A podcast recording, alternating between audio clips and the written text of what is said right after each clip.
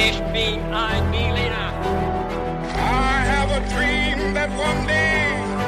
Wollen wir den totalen Krieg? Niemand hat die Absicht, eine Mauer zu errichten.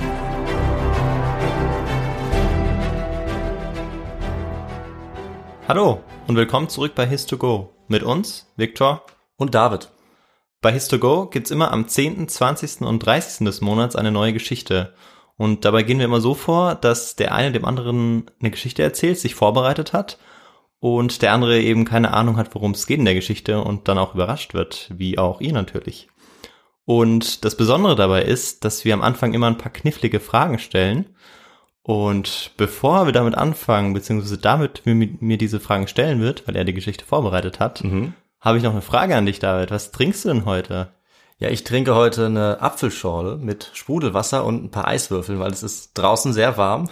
Wir haben die Fenster zu, damit es keinen Lärm gibt. Das heißt, es ist drinnen auch sehr warm. Ja. Und wir brauchen dringend eine Erfrischung dabei. Ne? Genau, und bei mir ist es auch sehr erfrischend. Bei mir ist es eine Zitronenlimo, eine Bio-Zitronenlimo. Und jetzt bin ich gespannt auf die Fragen. Ja, pass auf. Ich mache es diesmal so, bevor wir mit den Fragen anfangen, mache ich ein kleines Intro. Eine Oh. kleine Geschichte, um ins Thema zu starten. Aber dann kommen natürlich die Fragen. Perfekt. Also wir steigen gleich ein. Ja, David, vor zwei Tagen war ich auf einem ziemlich wilden Geburtstag und zum Glück gab es daneben so einer orangenen Alkohol-Mischgetränk-Bowl, könnte man sagen, noch alkoholfreie Getränke. Und unter anderem gab es da auch einen selbstgemachten Eistee mit frischer Minze, schön zubereitet. Und das hat mich natürlich direkt an unseren Getränkefetisch erinnert in unserem Podcast. Für den ist unser Podcast eben auch bekannt. Und ich glaube, wenn ich darüber nachdenke, haben wir wahrscheinlich sehr, sehr, sehr viele verschiedene Getränke uns mittlerweile genehmigt. Also 150 Folgen, 300 Getränke. Ich komme überhaupt nicht mehr mit. Stimmt, ja. Ja, ist total krass. Und mich würde ja schon mal interessieren, was wir so am häufigsten getrunken haben. Aber na, in letzter Zeit bin ich ja viel mit meinem Rennrad auch unterwegs, wie du ja weißt, an meinem Vintage-Ding. Da schraube ich äh, ja auch relativ viel rum und endlich kann ich damit auch wieder Touren fahren. Und bei der ersten Tour, da hatte ich nur Wasser dabei. Und irgendwie war ich gegen Ende ziemlich platt. Also wirklich, also meine Beine waren dann so schwer. Und dann habe ich mir gedacht, ich muss mir jetzt was Elektrolytehaltiges in die Trinkflasche mischen und hab's mit dem Pulver von Holy probiert. Und das hat echt richtig was gebracht. Also das muss man jetzt echt glauben. Und ähm, das war außerdem noch richtig lecker. Holy Lemon Hydration war das und da ist eben ordentlich Elektrolyte und Mineralstoffe drin und ich glaube, du als Sportler weißt ganz genau, was ich meine. Ich habe dann dummerweise das Pulver auch noch mit meinem Kumpel geteilt. Ich hätte wahrscheinlich eher noch mehr gebraucht. Kann ich verstehen, das ist ähnlich bei mir. Ich hasse es nämlich, dehydriert zu sein. Viele Leute wissen gar nicht, dass sie dehydriert unterwegs sind. Ich sage Stopp mit der Dehydration. Und zwar egal ob beim Sport oder bei normaler Arbeit. Also ich mache auch gern Fitnessstudio oder Joggen, aber eben auch, wenn ich vorm PC sitze. Wasser ist natürlich wichtig. Es ist aber auch richtig gut, wenn man ein wirklich schmackhaftes Getränk hat. Das eben dann auch, wenn man Sport macht, am besten Elektrolyte zum Beispiel enthält. Aber auch, wenn ich arbeite, finde ich es gut, wenn es schmeckt und ich nicht nur Wasser trinken muss. Und da ist beispielsweise Holy Kiwi Strawberry um einiges besser. Das ist jetzt so mein Lieblingsgeschmack. Ich finde es aber auch ganz cool. Wir beide hatten so ein Starterpaket, die verschiedenen Geschmäcker auszuprobieren. Dann wird es noch weniger langweilig. Und wenn es richtig lange dauert oder richtig intensiv wird, ist es schon echt cool, wenn man was Leckeres und was Fruchtiges, Erfrischendes halt trinken kann. Deswegen ist meine Empfehlung eben hier der Holy Hydration Drink. Die Basis ist dabei dann auch echter Tee. Es sind natürliche Aromen statt künstlichen drin. Das schmeckt man auch. Es ist trotzdem kein Zucker drin, auch kein Taurin beispielsweise, kein Bullshit, wie die Leute bei Holy selber sagen. Es ist auch keine versteckte Kalorienbombe, nichts besonders Schweres, sondern es ist genauso leicht wie es schmeckt, mit weniger als 20 Kalorien pro Portion. Ideal auch für Sportler wie uns. Und günstig ist das Ganze übrigens auch in jedem Fall. Also wir sagen ungefähr 80 Cent pro 500 Milliliter. Das ist deutlich weniger als herkömmliche Energy Drinks. Und noch besser mit eurem Shaker und mit den 100% recycelbaren Verpackungen entsteht auch ganz wenig Müll dabei. Ja, also probiert es unbedingt aus und das Starter-Set, das wir auch beide schon sehr gut kennen und sehr empfehlen müssen. Das heißt Starter-Set Deluxe und ist wirklich der perfekte Einstieg und dafür bekommt ihr mit uns 5 Euro Rabatt. Also anstatt 49,99 Euro kosten euch 43 Holy Drinks inklusive Shaker gerade einmal 44,99 Euro. Dafür braucht ihr den Code HIS2GO5. Also in unseren Shownotes findet ihr den Link dazu und dann gebt ihr einfach, wie gesagt, HIS2GO 5 ein. Alles zusammen und dann bekommt ihr diesen Rabatt. Na sagen wir Prost. Ja. Es kam im Jahr 1809 nur selten vor, dass die Piraten in dieser Gegend europäische Schiffe angriffen, weil die waren gut bewaffnet, die hatten eine gut ausgebildete Besatzung und die meisten Junken, wie diese Piraten Segelschiffe hießen, die hatten dagegen eben keine Chance. Ja. Und Der Piratenkapitän, um den es jetzt geht, der hatte auch keine Ahnung, wer denn in dem kleinen Schiff war, was sich äh, dummerweise ihm genähert hat, einfach um nach dem Weg zu fragen. Und er wusste auch nicht, dass äh, dieser Kutter, der da kam, äh, von seinem größeren Schiff getrennt worden war, dass er schlecht bewaffnet war und dass das Pulver in den Feuerwaffen der Matrosen nass war. Na, und der Steuermann und die Crew auf diesem Kutter, die dachten jetzt, die fahren mal rüber zu so ein paar kleinen, harmlosen Schiffen und fragen mhm. einfach nach dem Weg. Und netterweise schickt der Piratenkapitän ihnen dann auch ein kleines Boot entgegen. Aber als beide Boote gleich auf sind, springen ungefähr 20 seiner Männer bis an die Zähne bewaffnet äh, mit zwei Schwertern pro Person, die sich unten versteckt hatten in dem Boot, mhm. auf das andere Boot und äh, die Crew muss sich sofort ergeben und die werden dann gefangen genommen und auf das Piratenschiff gebracht. Und ähm, die Besatzung hatte dabei eigentlich ziemlich Glück, denn es war nicht selten, dass bei so einer Aktion die Gefangenen einfach getötet wurden, ja. wenn sie sich irgendwie widersetzt haben. Zum Beispiel ein paar Jahre zuvor war jedes Mannschaftsmitglied auf zwei portugiesischen Schiffen getötet worden. Puh. Und jetzt wurde dieser Steuermann, ein Engländer, zum Piratenkapitän gebracht und musste ihm genau berichten, wer er war, mhm. wer seine Crew war, was die da getan haben. Und für den Piratenkapitän war das zwar eigentlich nur ein kleiner Fang, aber der musste das jetzt ganz genau an seinen Vorgesetzten berichten, der wiederum dem nächstgestellten Admiral und dieser Admiral dann der Person, die mit über 500 Schiffen die größte Piratenflotte überhaupt uh. befehligte. Und das war sehr ungewöhnlich, denn es gab einmal diese strenge Hierarchie und dann war auch noch ungewöhnlich, dass dieser oberste Admiral kein Mann war, sondern eine Frau. Oha, da bin ich jetzt mal gespannt. Genau. Und wir gehen jetzt auch zur ersten Frage gleich über nach dieser mhm. Geschichte. Was glaubst du denn, Victor, wo die Geschichte, die wir gerade gehört haben, spielt? Ja, ähm, also ich würde klassischerweise auf die Karibik tippen, mhm. weil dort eigentlich ähm, ja wahrscheinlich die meisten bekanntesten Piratengeschichten stattfinden, auch wenn es vielleicht woanders ähm, oder heutzutage ja auch woanders irgendwie Piraterie gibt. Aber ja. genau deshalb würde ich erstmal Karibik sagen. Okay. Und dann die nächste Frage ist, ähm, ich verrate schon, was wird heute um eine Frau als Protagonistin mhm. geben, eine Piratin. Und ähm, meine Frage wäre jetzt an dich, was glaubst du, wie ihre Geschichte wahrscheinlich ausgehen wird? Mhm. Also glaubst du, dass es friedlich endet mit einem Haus am Meer, quasi mhm. einer sicheren Rente? Oder meinst du, dass es eher gewaltsam endet? Ja, also ich gehe eher davon aus, dass es gewaltsam endet. Okay. Weil äh, bei so einer Piratengeschichte kann man sich jetzt nicht vorstellen, dass es dann am Schluss friedlich äh, irgendwie, ja, dann im Haus irgendwie, dass man da einkehrt. Ja. Und ja. deshalb glaube ich, dass es auf jeden Fall gewaltsam endet. Ja, das werden wir nachher rausfinden. Das ja. verrate ich natürlich erst am Ende der Geschichte. Ja. Und vorher gibt es dann noch eine letzte Frage, nämlich was glaubst du, wie die Piraten sich verhalten haben unter dem Befehl unserer Protagonistin? Mhm. Waren die A genauso brutal wie andere Piraten? B mussten sie sich an bestimmte Regeln halten und wendeten kaum Gewalt und mhm. Brutalität an? Oder waren sie C deutlich brutaler als andere Piraten? Okay, also ich glaube, dass ähm, ja, möglicherweise unter ähm, der Herrschaft der Piraten, Piratin, Piratenkönigin ja, quasi, ja. Ähm, dass es dann deutlich brutaler zuging, weil ähm, ich zumindest schon mal von der Geschichte, das war in der Karibik auch, von ah, einer okay. Piraten, ähm, Königin oder einer Piratin mhm. gelesen habe und da ging es dann auf jeden Fall danach sehr brutal zu. Und deshalb würde ich einfach mal darauf tippen, dass es jetzt äh, danach noch brutaler zuging.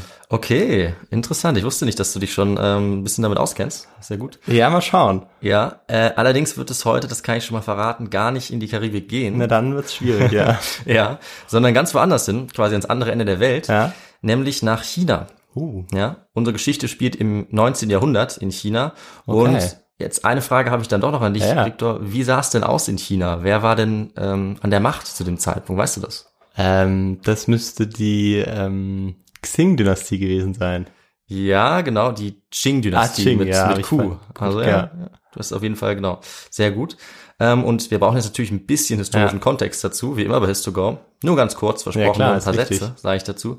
Also im 19. Jahrhundert ist in China die Qing-Dynastie an der Macht, und zwar schon seit 1644. Wow. Ja, und diese Qing haben die auch bekannte Ming-Dynastie damals abgelöst und bis 1912 haben die über ganz China geherrscht. Hm. Und unter den Qing hat China auch seine größte territoriale Ausdehnung erreicht. Ähm, und in der Zeit, in der wir uns jetzt befinden, haben dort circa ein Drittel der gesamten Weltbevölkerung gelebt, circa 380 Millionen. China hatte auch ein Drittel der weltweiten Wirtschaftskraft. Mhm. Das war so viel wie ganz Europa zusammen damals.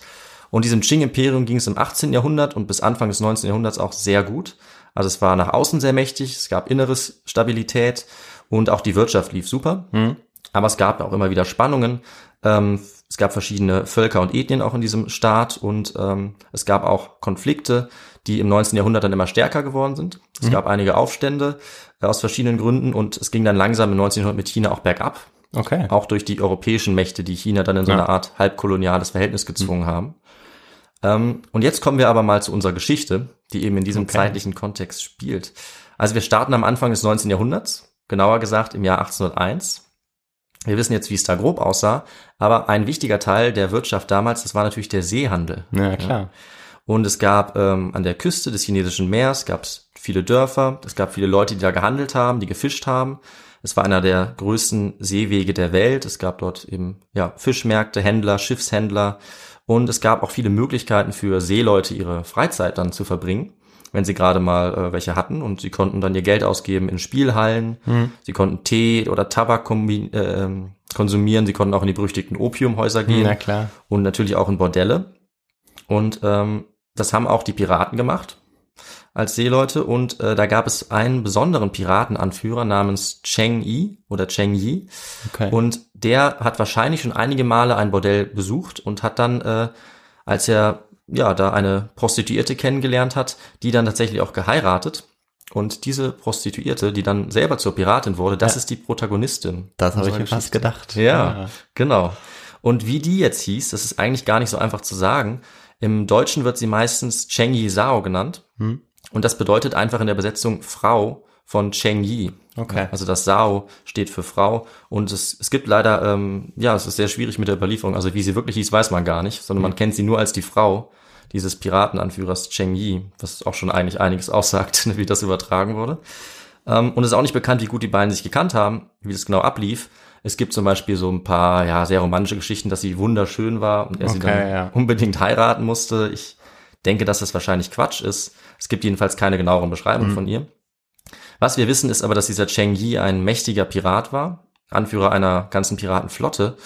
Äh, er war zwar nicht der mächtigste Pirat jetzt seiner Zeit, aber er hätte sicherlich viele schöne Frauen treffen können. Ja. Und es ist aber wahrscheinlicher, wie es auch in einem Artikel steht, dass er ganz konkrete praktische Gründe hatte, dass er sie geheiratet hat, nämlich einfach, dass sie äh, sehr intelligent war, ja. sehr gewitzt, mutig, schlagfertig mit äh, mit Kampfgeist und das hat ihn wahrscheinlich so beeindruckt, ja. ähm, dass er sie dann tatsächlich geheiratet hat. Äh, sie kann natürlich immer noch hübsch gewesen sein, aber ich denke, das hat eher mhm. keine Rolle gespielt, wird aber oft erwähnt, wenn okay. es um diese Story geht. Ja. Und ja, dieser Cheng Yizhao, äh, nee, ich muss sagen Cheng Yi noch, Cheng Yi Zhao ist ja die Frau. Hm. Cheng Yi war also ein Pirat, äh, aber er war auch ein Freibeuter. Und der Unterschied ist, dass äh, Piraten im Prinzip machen, was sie wollen. Einfach irgendwelche Schiffe überfallen, wenn sie Lust haben. Und Freibeuter dagegen, die stehen eben im Auftrag eines Staates. Genau. Der Staat, der sagt, wir machen einen Deal. Ihr kämpft für mich gegen meine Feinde im Krieg. Dafür dürft ihr die, die Beute äh, behalten. Das ist quasi legal. Und in unserem Fall hat das dieser Cheng Yi ähm, für den Staat Vietnam gemacht. Ja. Für eine Dynastie, die dort im Krieg war. Und das hatte für ihn den Vorteil, dass er sehr viel Unterstützung bekommen hat. Ja. Von dieser Dynastie, bessere Ausrüstung, bessere Schiffe, bessere Kanonen. Und er konnte dann die Flotte immer weiter ausbauen. Und das hat nicht nur er gemacht, sondern auch viele andere chinesische ja, Piraten. Ähm, und dadurch wurden dann aus ein paar hundert Piraten ein paar Tausende mhm. mit immer mehr Schiffen. Und die haben das dann so gemacht, die haben in China, also vor der chinesischen Küste, ihre äh, Kaperfahrten unternommen und sind dann zurück ins sichere Vietnam, ja. wo sie ihre Basis ja, hatten. Und das äh, lief für sie sehr gut. Aber ähm, in der Geschichte ist es oft so, dass wenn man als Staat Freibeuter anheuert, man irgendwann ein Problem bekommt. Ähm, was meinst du, was für ein Problem da am Ende kommen könnte? Naja, das Problem könnte natürlich sein, dass äh, dann, wenn wieder Frieden ist, mhm. dass dann ja diese Freibeuterei nicht gar nicht mehr möglich ist, weil es ja niemanden mehr zum ja. äh, Ausbeuten gibt. Genau. Und dadurch richtet sich dann diese Flotte möglicherweise auch ähm, ja dann gegen die eigene, ähm, gegen den eigenen Staat, in dem Fall in Vietnam. Ja. Und ähm, genau, dann kommt es eben doch zur Piraterie. Genauso kann es laufen, weil im Prinzip nach dem Krieg sind die dann ja arbeitslos, die ja. Freibeuter, und die denken sich, wir, wir haben ja eigentlich nur eine Sache, die wir gut machen können. Ja. Also werden sie dann eben zu Piraten. Kämpfen und töten. Genau. Ja, noch ein bisschen und mehr. Ja, wir werden sehen, was man noch alles machen kann gleich. Ja. Und genauso ist es in dem Fall passiert. Also diese vietnamesische Dynastie ist untergegangen. Mhm. Die Freibeuter wurden jetzt zu Piraten, weil sie ja irgendwas machen mussten, um ihren ja. Lebensunterhalt zu verdienen. Und zur selben Zeit ist zufällig auch äh, ein sehr mächtiger Piratenanführer gestorben in der Region. Oh. Und das hat ein Machtvakuum hinterlassen Na, bei den chinesischen Piraten. Und wer füllt natürlich jetzt dieses Machtvakuum auf? Natürlich der Cheng Yi Ja, klar. und seine Frau Cheng Yi Zhao. Also wir sind jetzt im Jahr 1802. Okay. Die beiden sind seit einem Jahr verheiratet und sie werden jetzt beide sehr, sehr mächtig. Ja, und zwar die Piraten haben jetzt Führung gebraucht und die hat der Cheng Yi ihnen auch gegeben. Er hat Stützpunkte für die unter, äh, errichtet, in der Nähe von Hongkong zum Beispiel. Da haben dann ganze Piratenflotten vor Anker gelegen. Ähm, die Zahl der chinesischen Piraten war enorm gewachsen in zehn Jahren bis 1802. Und auf diesen Schiffen hat dann die gesamte Besatzung gelebt und auch die Familie der Piraten, also auch die Frauen, Okay. die Kinder. Das Ähm, war dann doch noch ganz anders als in der Karibik. Das war ganz äh, anders. Eigentlich Ja. ja. fast ausschließlich nur Männer gekämpft haben. Ja, Und ähm, man sich dann, zumindest habe ich jetzt so das Bild vor Augen, sich eigentlich auch nur in Bordellen dann mit Frauen vergnügt hat. ja, also Oder es gab, hauptsächlich. ja. Und genau. Ja, also es war meistens so üblich, dass äh, Frauen als Unglücksbringer auf See galten oder, Genau. oder als Ablenkung. Ja.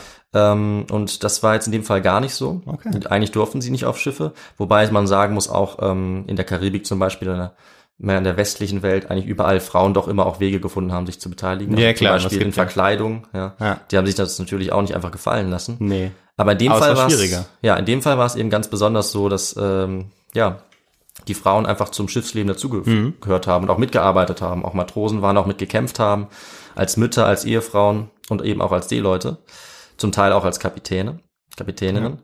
Und auf diesen Piratenschiffen war es so, diese Junken, ja, Ja. wie die hießen, die waren ähm, quasi schwimmende Wohnungen für die ganzen Familien Ja, klar. was natürlich schon extrem war, weil es gab sehr wenig Platz. Ja. 1,20 Meter mal 1,20 Meter für die ja, ganze Familie. Das ist dann relativ eng, ja. Ja.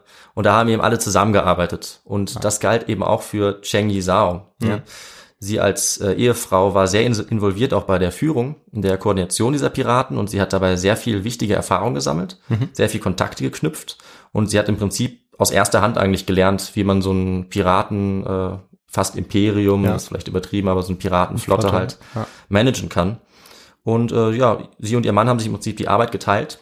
Okay. Sie hat wahrscheinlich auch bei dem Ehevertrag quasi von ihm, was damals üblich war, zugesichert bekommen, dass die Hälfte der Flotte auch ihr gehört. Und dementsprechend hat sie auch der Hälfte, die Hälfte der Arbeit übernommen. Also viel Koordination. Er stand vielleicht auf dem Schiff und hat gekämpft.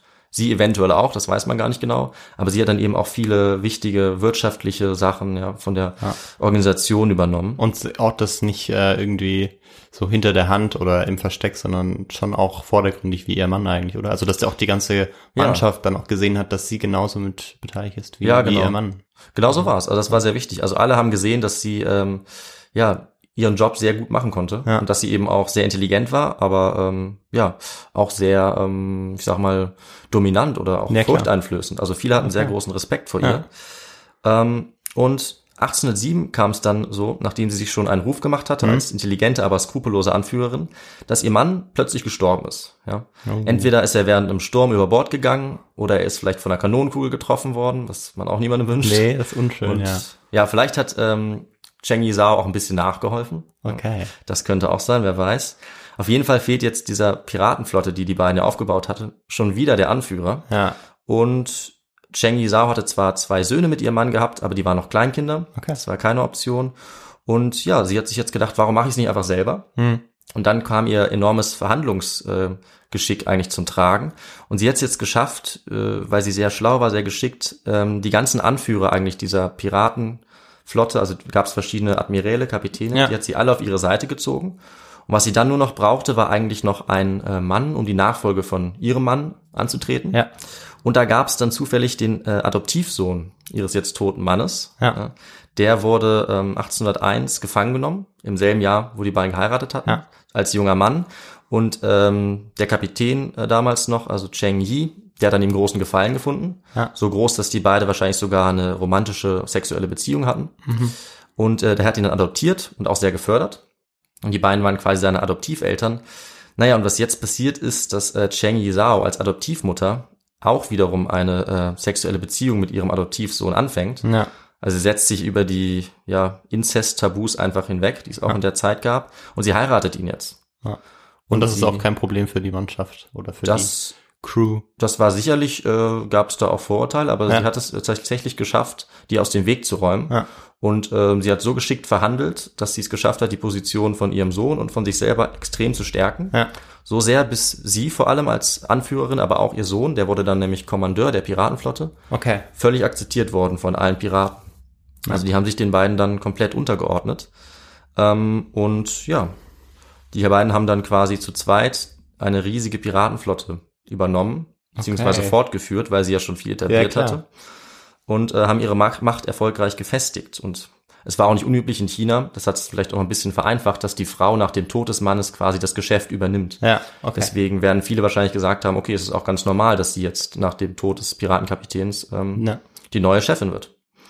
Und ja, als neue Anführerin hat sie dann auch gleich damit angefangen, äh, quasi eine richtige Bürokratie einzuführen bei den Piraten. Ja. Mit Regeln, eigenen Gesetzen im Prinzip, mit einer ganz genauen Dokumentation auch der ganzen Piratenaktion. Okay. Und es war so, dass die Piraten damals in sechs Flotten eingeteilt waren. Nach Farben, ist ganz lustig. Also Mhm. Ja. es, es gab die schwarze, die gelbe, die grüne, die blaue, die weiße und die rote. Und die rote, das war die allerwichtigste, die allergrößte. Ja. Und das war natürlich die Flotte, die sie persönlich geleitet hat, Chen Klar. Yizhao.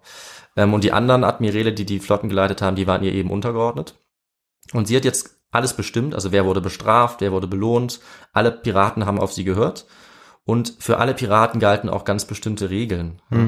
Ähm, nämlich sobald irgendjemand Einkünfte gemacht hat, also was gekapert hat, was geraubt hat, wurde das erst ganz genau registriert. Ja, klar. Das wurde genau aufgeschrieben und dann erst wurde die Beute verteilt.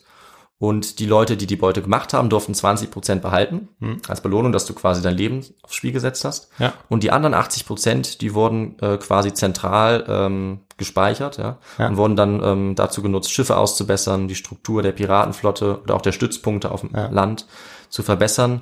Und es ging sogar so weit, dass jedes Piratenschiff registriert war mit einer eigenen Nummer. Ja. Also das wie ist fast, ja, fast wie so ein eigener Staat eigentlich. es ist wie so ein kleiner Staat. ja, wie ja. so ein kleiner Staat, genau. und auch fast so mächtig wie so ein kleiner Staat. Ähm, und ja, die Regeln haben zum Beispiel auch das Verhalten der Piraten betroffen. Ja. Also wer sich äh, Befehlen widersetzt hat oder gestohlen hat, wurde meistens sehr brutal bestraft, oft mit dem Tod. ja. Und es ging dann sogar so weit, und Cheng Yizhao war sogar so erfolgreich, dass sie ein ganzes Tributsystem aufgebaut hat. Okay.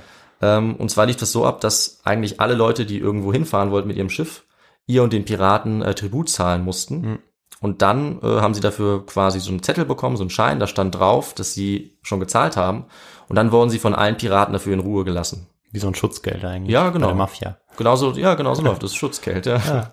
und wenn jetzt ein Pirat kommt und sagt, ja, wir greifen dich an, dann zeigst du den Zettel und dann Ja, sagt, klar. Mist, du stehst unter dem Schutz jetzt der Piratenherrscherin, ja, man könnte fast Königin sagen vielleicht, und äh, die haben dich dann in Ruhe gelassen. Na klar.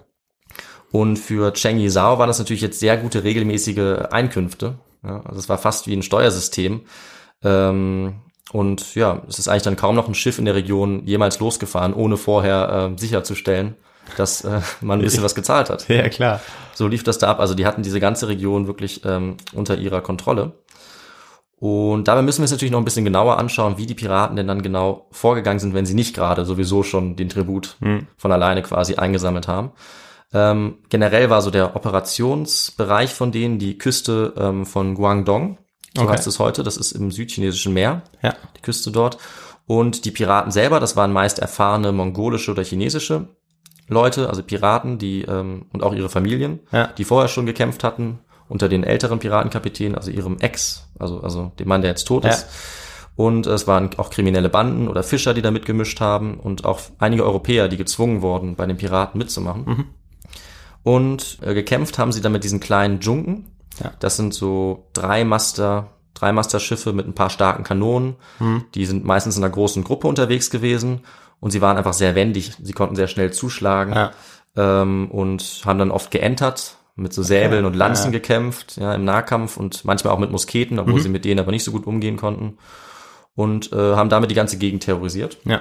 Die einzigen Schiffe, gegen die sie eigentlich nichts ausrichten konnten, das waren die großen europäischen Handelsschiffe oder vor allem dann Kriegsschiffe, weil die hatten riesige Kanonen, ja, die hatten Ja, total klar. viel Feuerkraft und ähm, Da wird es mit den Säbeln dann schwierig, wenn Ja. man da angreifen möchte. genau, Also also muss man ja erstmal auf das Schiff hochkommen, ja, ja, genau. äh, weil die wahrscheinlich auch viel höher waren, diese Schiffe. ja, ja, die hatten, Europäer. ja, die hatten mehr Kanonen, starke Kanonen. Ja. Also die Piraten hatten natürlich schon auch Kanonen, konnten da auch von etwas weiter weg schießen, aber mit so einer riesigen Flotte von kleinen Schiffen kannst du gar nicht gleichzeitig so ein großes Schiff angreifen. Das können nur ein paar gleichzeitig machen, du hinderst dich gegenseitig. Und äh, ja, das ist meistens nicht gut ausgegangen, wenn die das versucht haben. Aber kleinere europäische Schiffe haben sie durchaus angegriffen. Haben wir ja auch am Anfang gehört in Ja. der Geschichte. Da wurde ja ein englisches äh, Boot gekapert. Ja. Und das ist auch eine der besten Quellen, die wir zur Verfügung haben, weil dieser Engländer, dieser Steuermann, der wurde dann eben gezwungen, für die Piraten zu kämpfen Okay. und hat das dann alles ähm, aufgeschrieben. Ja. Deswegen wissen wir das. Und ja, auch die Schiffe des Staates, also des Qing-Staates, ja, die konnten sehr wenig dagegen unternehmen.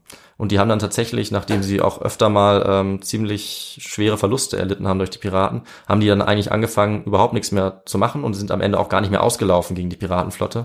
Okay. Also zum Teil haben die sogar ihre eigenen Schiffe äh, kaputt gemacht und haben gesagt, oh, es geht nicht. Oder sie haben gesagt, wir warten auf bessere Winde, weil sie richtig Angst hatten und sich einfach den Piraten nicht stellen wollten. Also das Land, das ein Drittel der ähm, Wirtschaft Ja. weltweit quasi Genau. ähm, ja, inne hatte und auch ein Drittel der Menschen überhaupt Ja. beherbergte, konnte er sich nicht gegen äh, ja, diese Piratin durchsetzen. ja, ganz genau. Und hat sogar aufgegeben. Das ist schon erstaunlich. das sagt, das zeigt uns, was das für eine Größenordnung war für damals und was für ein Einschnitt auch in die Wirtschaft von denen. Meistens war es dann eben so durch diese Angst, die sich auch ausgebreitet hat, dass die Schiffe sich sehr schnell er ergeben haben, wenn die Piraten da waren, wenn sie nicht entkommen konnten. Und die Angst kam eben daher, dass die Piraten von Cheng Yizhao als äußerst brutal galten. Und äh, der Ruf war auch gerechtfertigt, weil sie waren das auch. Ähm, und das führt auch zur, zu der Frage, die wir am Anfang hatten. Ja, also es gab ja Regeln, von denen ich gesprochen habe, auch äh, unter Cheng Yizhao, die sie eingeführt hat. Aber trotz dieser Regeln waren die Piraten, ähm, diese chinesischen Piraten, sehr, sehr brutal. Ja. Aber einfach auf demselben Level wie andere Piraten auch. Also eigentlich genauso brutal. Das beantwortet diese Frage. Es gab zwar Regeln, die sicher ungewöhnlich waren und die es anderswo nicht gab ähm, und die zum Teil auch Gefangene schützen konnten. Aber in der Praxis ist es einfach klar, dass ähm, Okay. die Piraten trotzdem wahnsinnig brutal waren, weil das hat einfach dazugehört. Ja. Ähm, ich will jetzt Aber- nicht Ja. Ja. Aber Regeln wahrscheinlich zur Bestrafung waren dann auch schon grundsätzlich auch wahrscheinlich brutal. Also dass die Regeln selbst auch brutal waren zum ja, Teil. ja, klar. Wahrscheinlich. Ja, ja, da gab es auch sehr viele Todesurteile dann. Ähm, und ja, also das kann man im Text auch nochmal nachlesen, den ich dann auch noch reinstelle. Okay, ja. ähm, ich will jetzt nicht zu genau darauf eingehen. Ich denke, das ist hier nicht, nicht nötig. Man kann sich sicherlich vorstellen, wie blutrünstig Menschen Mhm. leider sein können. Aber unter Cheng Yizhao, das möchte ich halt schon nochmal erwähnen, haben die äh, wirklich die Piraten sehr, sehr viele Menschen umgebracht, versklavt, verschleppt, äh, vergewaltigt, äh, gezwungen, Piraten zu werden. Also sie haben sehr viel Terror und Leid verursacht. Und das sollte man, denke ich, einfach auf jeden Fall nochmal erwähnen, weil man darf solche Geschichten auch nicht Ja, zu klar. sehr romantisieren. Jetzt sagen, guck mal, eine coole Geschichte über eine mächtige Piratenanführerin. Man darf eben dabei nicht vergessen, dass diese ganzen Erfolge von Cheng Yizhao einfach auf ja, alltäglicher Gewalt beruht haben. Mhm. Und dass auch besonders äh, Frauen Opfer dieser Gewalt waren, weil sie besonders oft entführt, sogar als Teil der Beute angesehen wurden, ihnen dann äh, sehr viel Gewalt angetan wurde. Das wird eben öfter mal ausgeblendet Ja. bei Darstellung zu, auch zu Cheng Yizhao. Und es war aber eben sehr wichtiger Teil ihrer Herrschaft als Piratenanführerin und sie Ja. hat das nicht verhindert und wollte das auch nicht verhindern. Und äh, auf diese Weise hat sie dann eben noch einige Jahre als quasi Piratenkönigin geherrscht. Hm. Ja. Ihre rote Flotte war mit Abstand die größte und die am meisten gefürchtetste. Ja. Und was bedeutet jetzt Größe? Da müssen wir natürlich auch mal noch Ja, klar. kommen. Ne? Also, sie hat wahrscheinlich bis zu 80.000 Mann kommandiert. 80.000 Mann. Ja, also das ist eine Größenordnung, die es eigentlich nirgendwo anders Ja. gegeben hat bei Piraten. Und das war auch diese Anzahl an Schiffen, die du am Anfang genannt hast, 500 oder es waren dann noch deutlich mehr? Oder ja, das also das Maximum waren sogar über 1000 Schiffe. tatsächlich, ja, ja, okay. die unter ihrem Kommando standen. Wahnsinn. Mit diesen verschiedenen Flotten und ihre rote Flotte war eben nochmal die größte.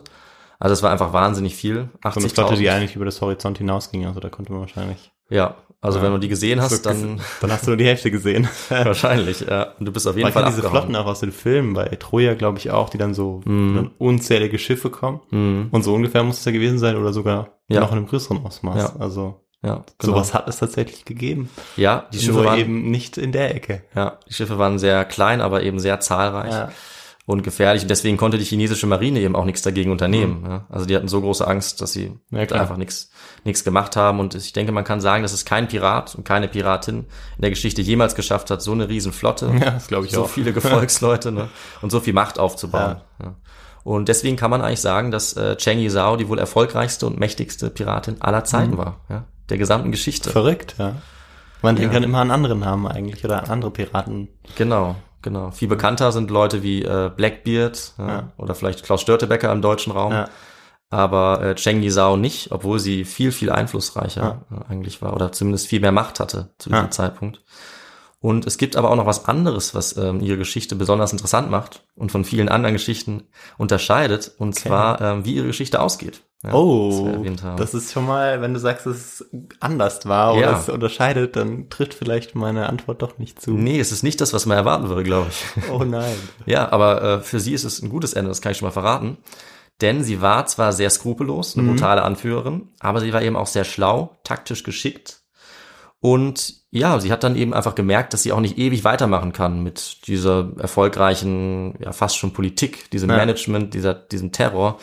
Auch weil die Wahrscheinlichkeit immer größer wurde, dass der chinesische Staat ähm, sich dann mit den Europäern zusammentut, mit den Engländern zum Beispiel, Engländern zum Beispiel oder Portugiesen, die einfach äh, dann überlegene Kriegsschiffe hatten und die damit die Piraten wahrscheinlich auf lange Sicht dann schon auch besiegen und versenken hätten können. Ja. Und auf der anderen Seite hat aber der chinesische Staat auch gemerkt, dass man ähm, irgendwie aktuell zumindest mit militärischen Mitteln die Piraten einfach nicht, nicht wegbekommt. Und ja, was macht man, wenn man Piraten mit Gewalt nicht besiegen kann? Victor, was würdest du machen? Ja, ich würde auf jeden Fall äh, versuchen, irgendwie zu verhandeln oder die Piraten zu bestechen. Ja, genau. Also man, man muss sie irgendwie kaufen. Ne? Ja, ja, genau. Genau, kaufen. du hast völlig recht. Also man, man hat versucht zu verhandeln.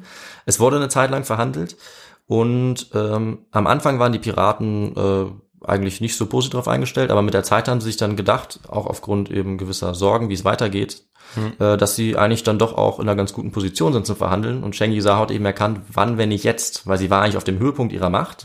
Wir befinden uns jetzt im Jahr 1810. Und dadurch, dass sie in so einer super Position zum Verhandeln war, ja, weil sie diese riesige Flotte noch hatte, hat sie dann begonnen, äh, gute Angebote quasi auszuhandeln mit dem Staat. Und sie hat eigentlich ähm, dann es geschafft, dass ihr ein so gutes Angebot gemacht wurde, dass sie es einfach annehmen musste. Ja, und zwar genau nach ihren Bedingungen. Okay. Und zwar hat der Staat ihr dann äh, eine komplette Amnestie versprochen. Also, dass alle ihre Verbrechen vergessen werden. Oha. Ja, und da hat sie sich gedacht, okay, besser wird's nicht. Ich schlage jetzt ein. Sie hat das Angebot nach komplett ihren Bedingungen äh, akzeptiert, nachdem auch sehr hart verhandelt worden war, also immer hin und her. Und sie hat es Ja. geschafft, immer noch mehr rauszuschlagen. Und ähm, sie ist auch nochmal weggefahren, dann ist sie wiedergekommen. Okay. Ja, und du musst dir vorstellen, die ganze Zeit hast du natürlich so eine Flotte mit 300 Schiffen, Ja. die in der Nähe sind. Und äh, die chinesischen Offiziellen, die behandelt haben, haben sich wahrscheinlich gedacht, gut, wir, wir probieren jetzt mal lieber äh, keine Tricks. Ja. Und ja, was sie dann erreicht hat, ist, sie durfte alle Beute äh, behalten, die ganze Piratenbeute. Auch ihr Ehemann und Ex-Adoptivsohn oder immer noch Adoptivsohn äh, Cheng Pao, der war auch die ganze Zeit am Leben, hat das überlebt. Der wurde jetzt mit diesem Deal sogar Offizier. Ja. Offizier. Offizier in der chinesischen Marine. Er durfte auch noch mindestens 30 von seinen alten Piratenschiffen mitnehmen und weiter befehligen. Und die ganzen Männer, also die ganzen Ex-Piraten, die hat er auch einfach alle übernommen. Okay. Jetzt quasi als, ja, als Die wurden einfach dem äh, chinesischen Heer angegliedert. Genau, die waren jetzt in der Marine, die haben jetzt für den Staat gearbeitet. Also Nicht schlecht. ja, gute Jobaussichten hattest du Ja. dann damals, wenn du das wusstest als Pirat. Ähm, und also genau, es war auch für die einfachen Piraten ein guter Deal. Die haben Hm. zum Teil auch Positionen im ähm, Qing-Staat bekommen als Beamte. Und auf der anderen Seite war es natürlich auch für den Staat der Qing, ähm, das chinesische Imperium sehr Ja, wichtig. natürlich. Weil die haben sich gedacht, jetzt langsam wird es dann auch mal Zeit, dass wir vielleicht wieder ein bisschen Seehandel betreiben. Genau, Seehandel kann halt betreiben können. ohne dass wir die Piraten die ganze Zeit da Ja. haben.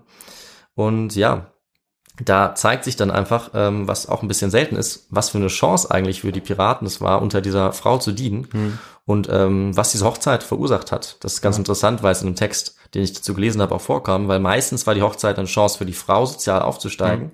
Ähm, und in dem Fall ist es aber so, dass ihre beiden Männer eigentlich extrem von der Hochzeit mit ihr äh, profitiert haben Ja. weil sie eben dafür gesorgt hat, dass beide sehr erfolgreich wurden. Ja? Ja. Also unter ihrer Unterstützung und ihrer Anführung wurden die Stimmt, beiden ja, ja. So mächtig und eben ihr zweiter Mann dann sogar zum hohen Staatsangestellten. Aber nicht nur die beiden, sondern die ganzen anderen Piraten oder ein Großteil von ihnen, Ja.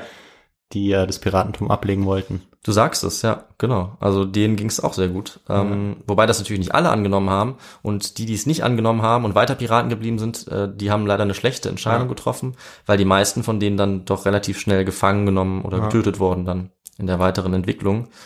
Ja, und Sheng Yizhao, die hat sich gedacht, okay, ich habe äh, ausgesorgt. Ja, die ist jetzt in Ruhestand gegangen, die wurde quasi Rentnerin. Ähm, das täuscht jetzt ein bisschen von, vom Begriff, weil sie war eigentlich noch sehr jung. Ja. Weil das war ja der April 1810, also erst neun, Neun Jahre, Jahre, ja. neun Jahre nachdem sie ihren Mann geheiratet und zur Piratenherrscherin aufgestiegen ist und erst drei Jahre nachdem sie alleinige Anführerin Mhm. war, zusammen noch mit ihrem Adoptivsohn. Und deswegen hat sie danach dann tatsächlich auch noch 33 Jahre gelebt. Okay. Ja, Im Ruhestand quasi. Und er, erst 1844 ist sie gestorben, im Alter von 69 Jahren.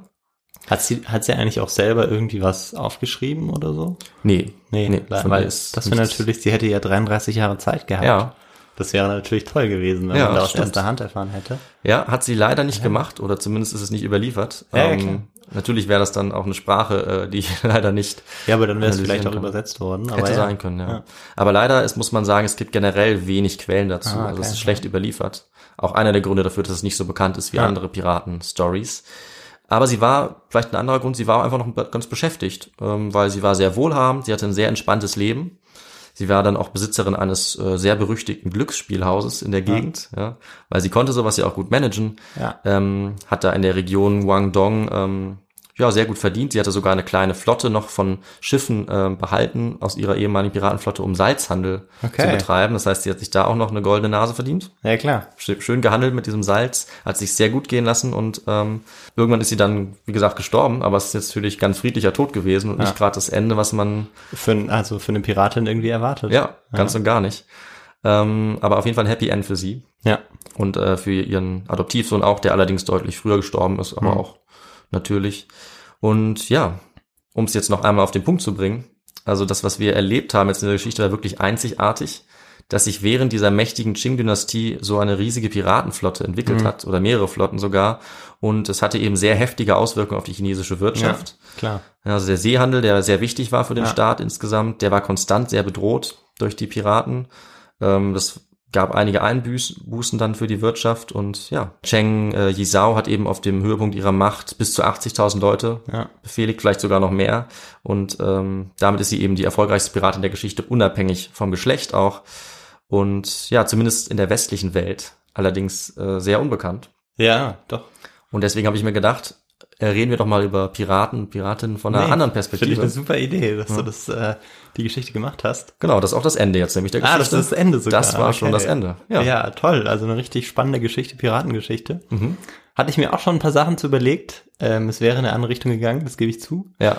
Ähm, aber ja, finde ich super spannend, weil man wirklich darüber eigentlich ähm, wenig weiß oder allgemein eben über ähm, Geschichten, die sich ähm, ja in so Sphären abspielen, wo eigentlich man sagen kann, ja, das ist, die sind eigentlich sehr eindrücklich oder sollten selbst in der westlichen Welt eigentlich bekannt sein, Ja. inzwischen zumindest, Ja. die wir aber einfach nicht kennen. Ja, Ähm, das stimmt. so ein bisschen wie, ja, wie die Geschichte auch über dieses äh, Schiff, über die Donnerpass. Mhm. Ähm, genau, die ja das größte zivile Unglück aller Zeiten war. Und ja, manche glauben immer noch, es sei die Titanic oder Mhm. genau irgendein anderes Schiff. Also es ist schon spannend, so Geschichten dann auch wieder aufzutreiben. Ja. Und deshalb vielen Dank. David. Gerne. Also, das ist echt Ja. super Story. Ich denke, das sollte man auf jeden Fall seinen Horizont, kann man zumindest mal ein bisschen erweitern. ja, In dem Fall ist es aber eben noch etwas schade, weil es einfach wenig Literatur dazu gibt, Ja, zu okay. der wir auch gleich noch kommen können. Und eben, es liegt auch nicht nur daran, an unserer westlichen Perspektive, sondern einfach, dass die Überlieferung halt schlecht ist. Also tatsächlich die besten Quellen, das habe ich ja schon erwähnt, sind Mhm. ähm, westliche Quellen. Also die beste ist tatsächlich von dem Engländer, der am Anfang, ähm, wie ich es erzählt habe in der Geschichte, äh, gefangen genommen wurde Ja. und dann alles aufgeschrieben hat, was er erlebt hat unter der äh, Ja. Piratenanführerin. und deshalb wissen wir wahrscheinlich auch. eben genauso viel zu ihr, aber möglicherweise zur Piraterie vorher gar nicht so viel. Oder weißt du da, ob es da noch mehr darüber gibt oder die Par- Piraterie allgemein? In, Jetzt- in China genau. meinst du? Ja, doch, da gibt's schon ein paar mehr Darstellungen. Also auch Ach so, der, es gibt dann, okay. Ja. Also auch der Staat hat sich ja, ähm, hat sich damit natürlich schon ein bisschen beschäftigt. Aber ja, also so umfangreich, wie äh, das die ganzen Geschichten über jetzt Blackbeard oder so sind, so umfangreich ist es eben dann nicht. Ja. Ja, Na klar. genau. Ja, super. Dann habe ich dann äh, nur noch eine Frage an dich. Was hast du denn äh, für Literatur benutzt, um Ja. diese spannende Geschichte zu machen? Das kann ich dir sagen. Ich habe vor allem zwei Artikel benutzt, die sehr Okay. gut sind, auf Englisch.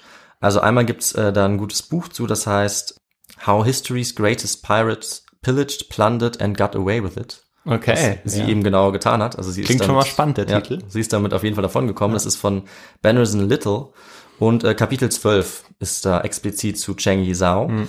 Und dann gibt's noch einen Klassiker ähm, zu ihr. Das ist ein Text von Diane Murray, der heißt One Woman's Rise to Power, Cheng Yi's Wife and the Pirates. Ja. Okay. Und als Quelle eben empfehle ich dann, wenn man das mal finden kann, es wird auch in den anderen Texten natürlich zitiert, von diesem Herrn namens Glasspool. Das Okay, ist dieser ja. Engländer, der gefangen genommen wurde und dann für die Piraten kämpfen musste. Ja, spannend. Dann schaue ich auf jeden Fall mal rein in die Literatur. Mach das, mach Aber das. so Geschichten finde ich eigentlich immer ganz spannend. Ja. Und ja. dann würde ich jetzt sagen, sollten wir eigentlich als nächstes ähm, noch was sagen, wie man uns erreichen Ah, kann. genau, Oder? uns unterstützen kann. Das Genau. übernehme dann ich wieder, richtig? Ja, na klar. Genau. ähm, ja, unterstützen kann man uns, indem man uns zum Beispiel auf Spotify folgt, indem man uns auf Instagram folgt oder ähm, auch indem man uns auf Apple Podcasts bewertet. Genau. Oder auf anderen ähm, ja, Podcast-Plattformen. Und ihr könnt euch uns auch immer gerne Feedback-Nachrichten schicken. Da freuen wir uns immer sehr darüber. Und zwar auf die E-Mail-Adresse feedback.histogo at gmail.com. Ja, genau. Ja, sehr gut. Und genau, und wir haben natürlich auch jetzt eine Website, wie wir schon äh, in der letzten Folge angekündigt haben. Da gibt's dann auch nochmal die Lit- Literatur komplett. Genau. Auch die Fragen zu unseren Folgen könnt ihr euch da nochmal anschauen und äh, kurz nochmal checken, ob ihr das auch alles noch beantworten könnt. Mhm. Und genau, dann wollen wir uns noch für die ähm, vielen Feedback-Nachrichten Nachrichten auch bedanken und auch die äh, für die Ideen, die ihr uns gegeben habt, bedanken. Ja, das sind echt gute Ideen dabei und wir können auch schon mal versprechen, dass wir auf jeden Fall die ein oder andere bald ähm, ansprechen werden, also eine Folge drüber machen werden. Wir sagen jetzt natürlich noch nicht welche, weil sonst, sonst wüssten wir es ja jetzt gegenseitig. Aber da sind sehr gute Sachen dabei gewesen. Ihr werdet da sicherlich bald eine Folge zu hören. Und ja, vielen Dank für das und die positiven Nachrichten, die uns auch erreicht haben, die uns auf jeden Fall motivieren. Genau. Und dann sind wir, ich glaube ich, schon auch fertig jetzt. Ne? So ist es, genau. Dann bis in zehn Tagen wieder. Genau, in zehn Tagen erzählst du wieder was. Freue mich schon drauf. Und dann bis Ja. dahin, macht's gut und ciao. Tschüss.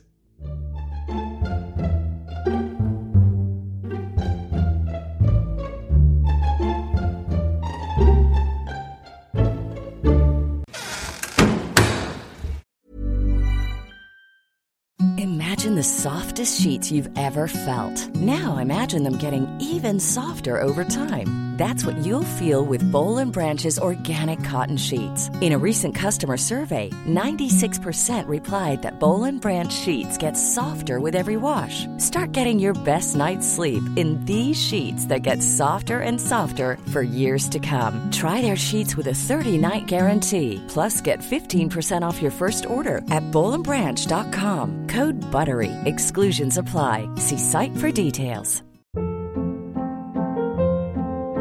Hold up. What was that? Boring. No flavor. That was as bad as those leftovers you ate all week. Kiki Palmer here, and it's time to say hello to something fresh and guilt-free. Hello Fresh. Jazz up dinner with pecan-crusted chicken or garlic butter shrimp scampi. Now that's music to my mouth. Hello Fresh. Let's get this dinner party started. Discover all the delicious possibilities at hellofresh.com. Imagine the softest sheets you've ever felt. Now imagine them getting even softer over time. That's what you'll feel with Bowl and Branch's organic cotton sheets. In a recent customer survey, 96% replied that Bowl and Branch sheets get softer with every wash. Start getting your best night's sleep in these sheets that get softer and softer for years to come. Try their sheets with a 30-night guarantee. Plus, get 15% off your first order at bowlandbranch.com. Code BUTTERY. Exclusions apply. See site for details.